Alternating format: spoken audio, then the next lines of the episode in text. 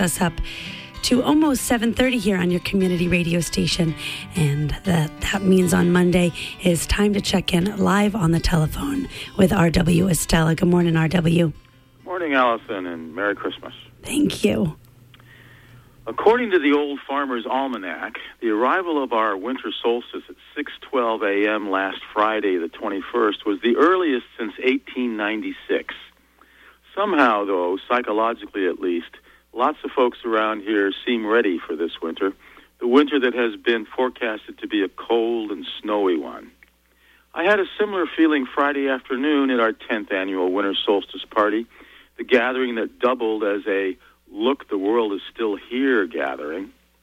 Forecasts for high winds and sketchy weather dissuaded many guests from attending this year, so that only about 25 folks out of our usual 50 showed up. But those who did seem to have realigned themselves fairly well with the notion that the end of the Mayan Baktun 13 calendar was simply that, and not by any means the end of the world.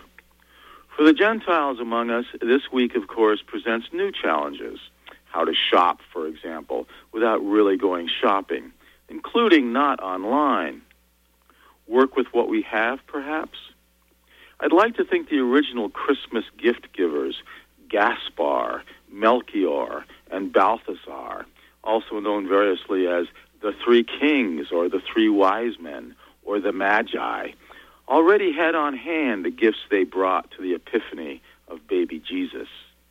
I'm picturing that the gold, the frankincense, and the myrrh were, were waiting on some shelves in the Magi's residences to simply be packed into camel saddlebags and taken for a ride.